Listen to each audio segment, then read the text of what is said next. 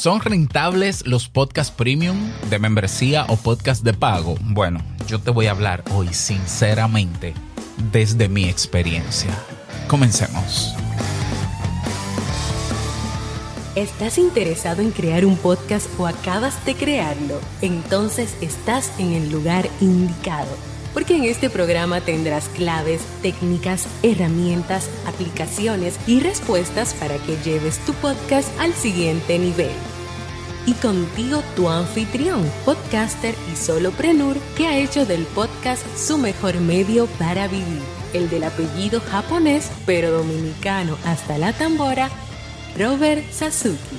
Abre bien tus oídos porque esto es podcast. Hola, ¿qué tal estás? Bienvenido, bienvenida a este nuevo episodio de Esto es Podcast 2.0. Y mira, esto no es con el convertidor este de voz, ¿no? Esto soy yo en ¿Qué tal estás? Espero que estés bien. En el episodio de hoy vamos a hablar... ¿De, qué vamos a hablar en el episodio de hoy? Ah, sí, de la rentabilidad de los podcasts premium o de pago partiendo de mi gran experimento, mi último gran experimento, porque eh, Mira, no hay nada que me divierta más que hacer experimentos en el mundo del podcast. Ojo, yo no estoy hablando de juego, yo no juego con temas de podcast, no, no, no, nada de eso. Estoy hablando realmente de experimentos que me llevan a conclusiones que luego te las comparto y que mejor que una persona que haya pasado por algo para que te dé su experiencia y tú tomes en consideración sus palabras. Yo creo que eso tiene más peso que leer por ahí un articulito y creerle que la publicidad, que esto, que vívalo usted y usted verá que es más divertido. Entonces, te cuento que hace más o menos un año, sí, si mal no recuerdo, para octubre, casi un año, bueno, mm, ocho meses, más o menos. Bueno, octubre del año pasado, septiembre, octubre del año, septiembre del año pasado. Año, perdón, no puedo decir año pasado porque tú puedes estar escuchando esto en el año 3000. En el año 2022, septiembre por ahí. Ah, Jamie, mi esposa Jamie, que es podcaster, y yo eh, fundamos Sasuki Network, un network, una red de podcast centrada en temas de desarrollo personal, emprendimiento. Y eh, decidimos eh, que nuestros podcasts iban a ser premium, todos. Primero comenzamos con freemium. El modelo freemium es unos, algunos episodios en abierto, la mayoría de los episodios cerrados, de pago. Eh, y el modelo de ingresos decidimos que fuese una membresía de un pago pequeño. O sea, un pago realmente pequeño. Comenzamos con 3 dólares, está ahora en 5 dólares y va a subir a 10 dólares porque sigue. Y el objetivo era, en vez de crear eh, la típica membresía asociada a un podcast donde se ofrece más valor por la suscripción, dijimos no el valor ya lo estamos dando con nuestros podcasts. A todo esto hay un episodio que, donde hablé sobre esto en, este mismo podcast. Para esa fecha lo voy a buscar para, para que lo puedas identificar, para que veas que no, o sea, lo que yo planteé en esa vez es lo mismo que estoy planteando ahora. O sea, no hay, no hay incongruencia. Lo que te voy a hablar hoy es del resultado que he tenido en estos, en estos medios. Bien. Entonces, de hecho, mira, fue el 12 de octubre del año 2022 y se llama, el episodio se llama, búscalo en tu reproductor de esto es podcast 2.0, cómo convertir tu podcast en un producto rentable. Yo, lo, lo que planteamos Jamie y yo fue, mira, ya no vamos a dar más porque lo que damos en el podcast es suficiente, es bastante, mejor dicho. Entonces, nosotros vamos a convertir nuestros podcasts en productos y los vamos a ofrecer el derecho a escucharlo con un modelo de ingresos de membresía mensual y anual. Y así lo hicimos. Alojamos, eh, adquirimos los planes de Castos, que tiene la funcionalidad de podcast privados, con RSS feed privado y demás. Muy, muy, muy, o sea, muy fácil de usar y muy buen servicio. No me quejo de Castos, aunque ya no estoy con ellos. Y comenzamos hacer la transición de cerrar la mayor parte de episodios de nuestros podcasts en abiertos, que hasta el momento eran cuatro. Sí, eran cuatro. Vamos a ver, te invito a un café, vivir en armonía, esto es podcast 2.0 y modo solopreneur. Y añadimos, como es un network, podcast nuevos. Y añadimos cuatro o cinco podcasts nuevos. ¿Ya? Entonces comenzamos a trabajar. Lo primero, lo primero que pasó fue que hubo gente que se inscribió. Ya. O sea, sí, funciona, se puede monetizar así. Absolutamente que se puede monetizar así. Ya, entonces comenzaron a entrar un grupo pequeño de personas que fue subiendo, subiendo, subiendo, subiendo, subiendo. Y eh, llegamos a tener en el pico más alto 65 personas inscritas. La mayoría entonces, eh, o la mitad, mejor dicho, pagaba 3 dólares mensuales y la otra parte 5 dólares. Para diciembre decidimos hacer una oferta de 29 dólares por un año y la mayoría pasó del plan de pago mensual a un plan anual. Fueron dándose de baja algunas personas, poco a poco, poco a poco. Eso es normal en todas las membresías, la entrada y salida de personas. Este año el flujo de inscritos fue un poco menor al año pasado. Claro, también tengo que mencionar que la publicidad que hacíamos el año pasado fue mucho más fuerte que la de este año.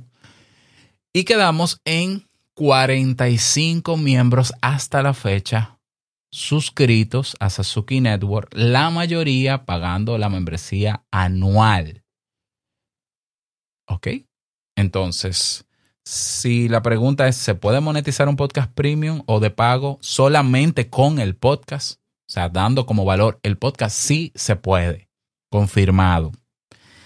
Pero ¿qué pasa?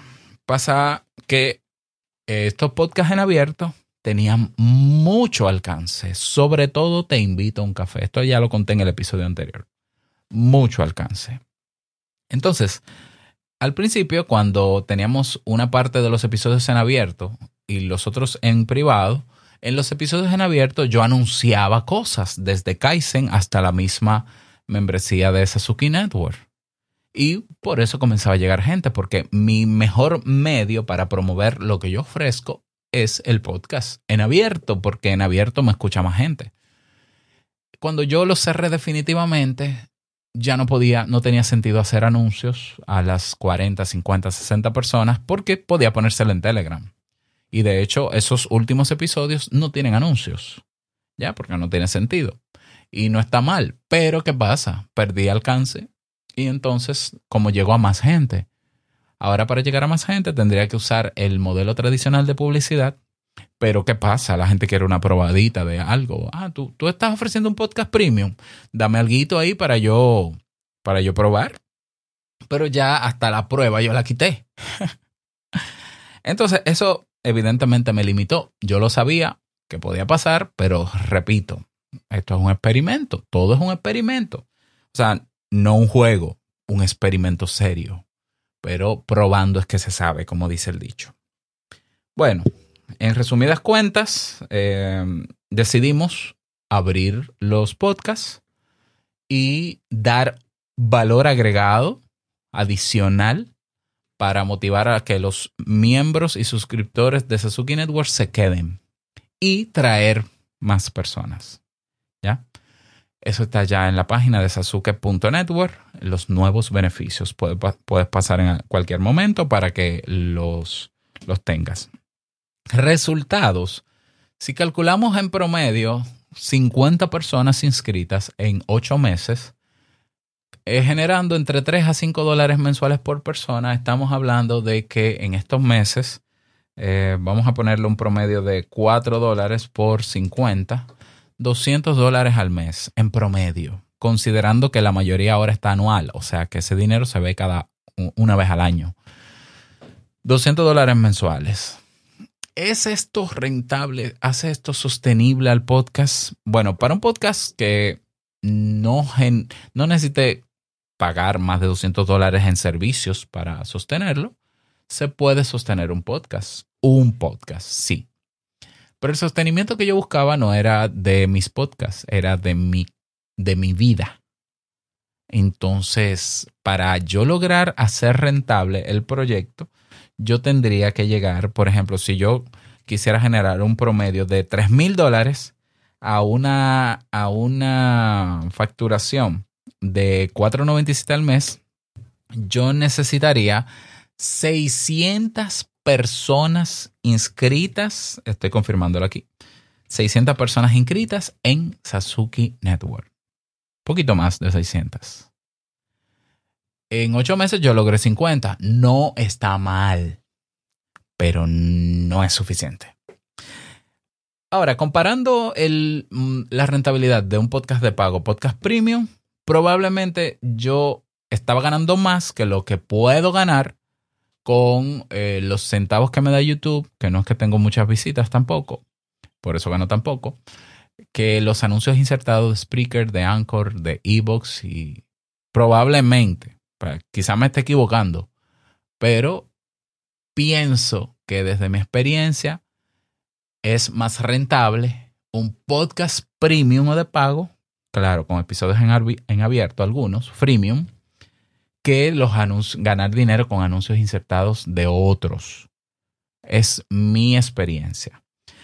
Para yo hacer rentable mi podcast premium y hacerlo rentable con un modelo de publicidad tradicional en abierto, ya sabes que tenemos que tener muchas reproducciones, muchas reproducciones. Entonces, ¿qué es más rentable que la publicidad tradicional de tercero en tu podcast o un podcast premium? Lo que yo siempre he dicho, tu propio negocio, ser algún servicio que tú generes o algún producto que tú hagas y lo vendas anunciándolo en tu podcast.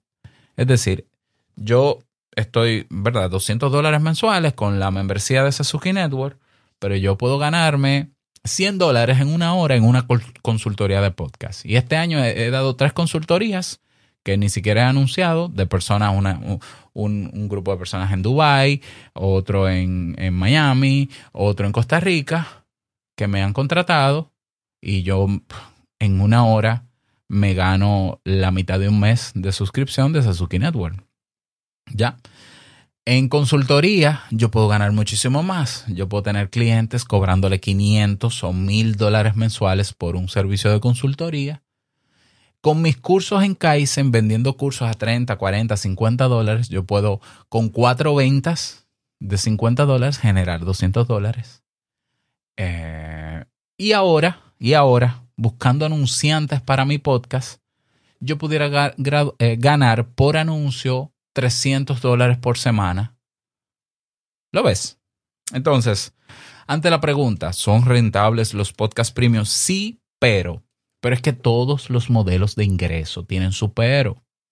Para yo poder cobrar 100 dólares la hora como consultor en podcasting, yo tengo que tener bagaje, tener experiencia, que la gente perciba el valor que yo tengo y darle valor realmente. O sea, yo tengo que ser un verdadero experto en podcast.